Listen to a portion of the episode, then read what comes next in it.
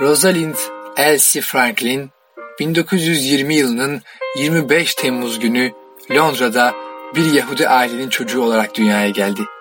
Küçükken krikete ve hokeye karşı bir ilgisi vardı Rosalind'in. Zekasıyla yaşıtlarının çok önünde olan Rosalind'i annesi şöyle anlatıyordu o yıllarda. Rosalind hayatı boyunca tam olarak nereye gittiğini hep biliyordu.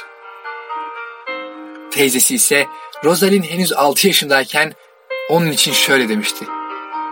Korkutucu derecede zeki, bütün zamanını aritmetik problemlerini çözerek geçiriyor ve hep doğru sonuçları buluyordu.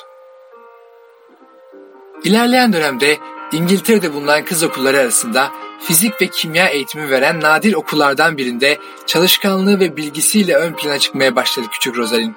15 yaşına geldiğinde ise hayatının en önemli kararını verdi. Rosalind bir bilim kadını olmak istiyordu. Ne var ki babası kadınların bilim dünyasında söz sahibi olmadığını bildiğinden bu duruma karşı geldi ilk başta.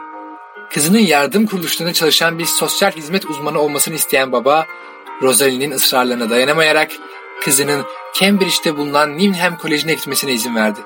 Böylece Rosalind 18 yaşındayken adını bütün dünyaya duyurmasını sağlayacak başarılarla dolu akademik hayatına başlamış oldu. Burada fizik ve kimya öğrenimini tamamlayıp mezun olduktan sonra Ulusal Hizmet Harekatı'na yardım amacıyla İngiliz Kömür Değerlendirme Araştırma Birliği'nde işe başladı. Öyle ki 2. Dünya Savaşı'nın zorlu anlarında Rosalind her gün evinden işine yoğun hava saldırısına uğrayan bir alandan bisikletiyle geçerek gidip geliyordu. Oradaki görevi neden bazı kömür türlerinin gaz ve suyun sızmasına izin verirken diğerlerinin daha etkin bir bariyer oluşturduğunu anlamaktı. Savaş dönemi için çok önemli bir araştırmaydı. Çünkü kömür gaz maskelerinde kullanılıyordu.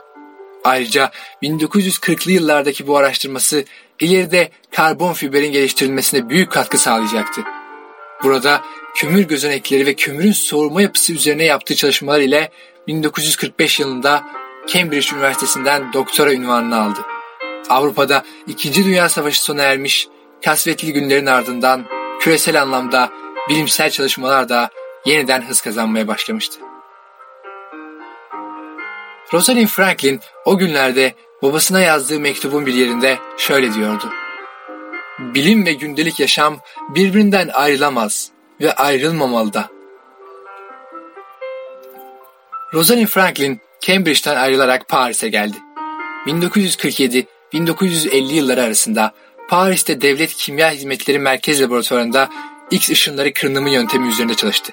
Ve burada bir maddenin atomlarına X ışınları kullanarak bakıldığında atomların kristal yapısının görülmesini sağlayan yöntemi buldu. Yaptıklarının etkisiyle ısıtılan karbonlarda grafit oluşumundan kaynaklanan yapısal değişiklikleri araştırarak kok kömürü sanayi ve atom teknolojisi açısından değerli bulgular elde etmiş oldu. Sosyokültürel açıdan daha eşitlikçi bir anlayış içeren Fransız kültürünü benimsedi. Zira İngiliz kültür, kültürünü muhafazakar ve emperyalist buluyordu Rosalind. Bu yüzden yaşamını Fransa'da sürdürmeyi çok istiyordu. Ancak ailesinin yoğun ısrarları üzerine 1951'de İngiltere'ye geri döndü ve Londra'da King's College'a bağlı laboratuvarda çalışmaya başladı. Esas olarak yaptığı çalışma X ışınları kırınım yöntemini kullanarak DNA'nın yoğunluğunu, sarmal biçimini ve başka önemli özelliklerini saptamaktı. Rosalind burada Maurice Wilkins ile tanıştı. Yine o günlerde James Watson ve Francis Crick adlarındaki iki araştırmacı Cambridge Üniversitesi Cavendish laboratuvarında DNA'nın yapısıyla ilgili çalışmalarına başlamışlardı. Ve Rosalind ile aynı laboratuvarda araştırmalarını sürdüren Wilkins, Watson ve Crick ile çok yakın arkadaştı. Onlar ile her daim bilgi alışverişinde bulunuyordu. Ve Wilkins, Rosalind'i asistanı olarak görüyor, ona emirler veriyordu. Buna rağmen Rosalind Franklin çalışmaları sırasında DNA'nın moleküler yapısını yeni bir deneysel teknikle görüntüleyerek o zamana kadar hiç görülmemiş netlikte bir fotoğraf elde etti. Ancak iki yıl boyunca DNA üzerine büyük uğraşlar verse de dönemin cinsiyetçi yaklaşım nedeniyle başta Wilkins olmak üzere erkek meslektaşlarının gerisinde bırakılan Rosalind Franklin 1953 yılının Şubat ayında Birkbeck College'a geçmeye karar verdi. Birkbeck'te RNA'nın virüslerin çoğalmasındaki rolünü inceleyen bir araştırma grubu kurdu. Virüslerin moleküler yapılarını X ışınlarıyla inceleyen bilim insanlarından oluşan bu ekip dünyada bir numaraydı.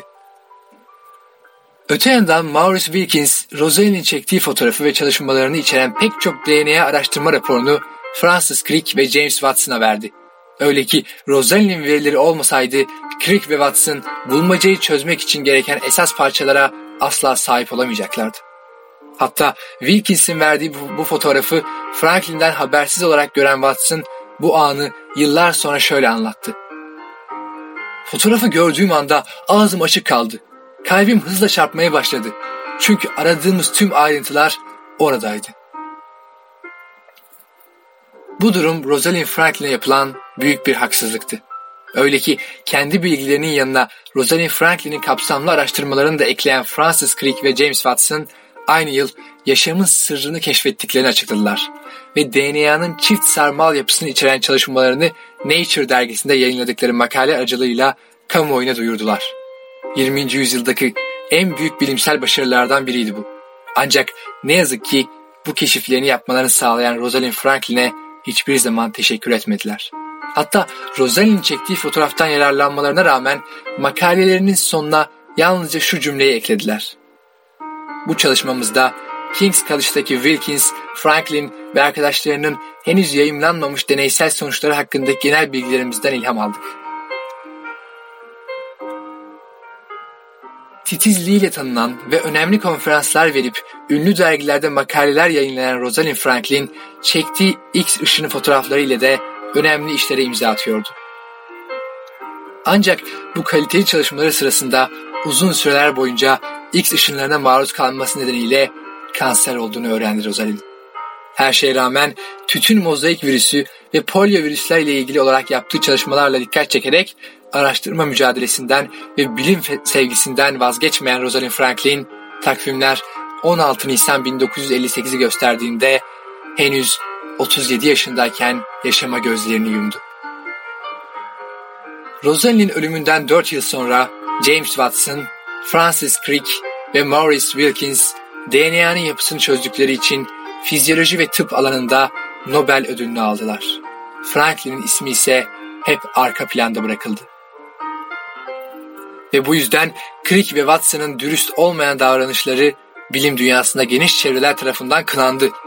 Aslında bu ikilinin başarılarının bilimsel ve tarihsel değerinin büyüklüğü konusunda herhangi bir kuşku olmasa da başarıya ulaşma çabaları sırasında etik kurallara uygun davranmamış olmaları bugün kötü bir şekilde hatırlanmalarına neden olan başlıca etken. İlerleyen yıllarda birçok kez DNA araştırmaları konusunda açıklamalar yapan Francis Crick, 1979'da yazdığı Altın Bir Sarmalla Yaşamak adlı kitabında Rosalind Franklin'den şöyle söz ediyordu. Rosalind'in yaşadığı zorluklar ve başarısızlıklar hep kendi yarattığı şeylerdir. Çok duyarlıydı ve bilimsel olarak tam tamına doğru olmak uğruna kestirme yolları sapmayı reddediyordu. Kendi kendine başarıya ulaşmayı aklına koymuştu. Öğüt almayı reddediyor, inatçılık ediyordu. James Watson da Harvard Üniversitesi'nde yaptığı bir konuşmada şunları söyledi. Ortada dolaşan bir söylenti var. Francis ve ben güya King's College'dakilerin verilerini çalmışız. Ben sadece Rosalind Franklin'in X ışının fotoğrafını gördüm ve DNA sarmalı orada görünüyordu. Biz de buna dayanarak bir ay içinde molekül yapısını elde ettik. Ne yapabilirdim? Wilkins bana o fotoğrafı göstermemeliydi. Tamam ama ben bir çekmeceyi açıp kimsenin fotoğrafını çalmadım. Onu bana gösterdiler. Bununla birlikte James Watson yazdığı İkili Sarmal adlı kitabında da şu ifadeleri kullandı. Crick ile birlikte Rosie'nin kişisel dürüstlüğünü ve soyluluğunu kabul ediyor ve akıllı bir kadının kadınları ciddi düşünce işlerinin dışında bir eğlence aracı olarak gören bir bilim dünyasına kabul edilebilmek için verdiği mücadeleleri yıllar sonra da olsa kavrayabiliyorduk. Rosalie'nin örnek cesareti kurtuluşu olmayacak derecede hasta olduğunu bildiği halde şikayet etmeyip ölümünden birkaç hafta öncesine kadar olağanüstü çalışmasını sürdürmesiyle hepimizi duygulandırdı. Öte yandan Rosalind Franklin bilimsel geleceğini çok parlak gördüğü Aaron Clark adındaki öğrencisine çalışmalarını rahatça sürdürmesi için tüm mal varlığını miras olarak bırakmıştı. Aaron Clark ise yıllar sonra 1982 Nobel Kimya Ödülünü alırken yaptığı konuşmasında şunları söyledi.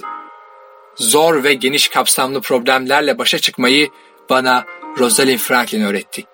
Onun yaşamı kısa sürmeseydi belki de çok daha evvel bu kürsüde hak ettiği yeri almış olacaktı. Gerçekten Rosalind Franklin biraz daha yaşasaydı kendisine hak ettiği değer verilir miydi bilinmez. Ama bildiğimiz bir gerçek var. O da Rosalind Franklin'in yaşamını bilime adayan ve bu uğurda her türlü engele karşı gelen yüce karakterli bir bilim kadını olarak gelecek nesillerce daima hatırlanması gerektiğidir.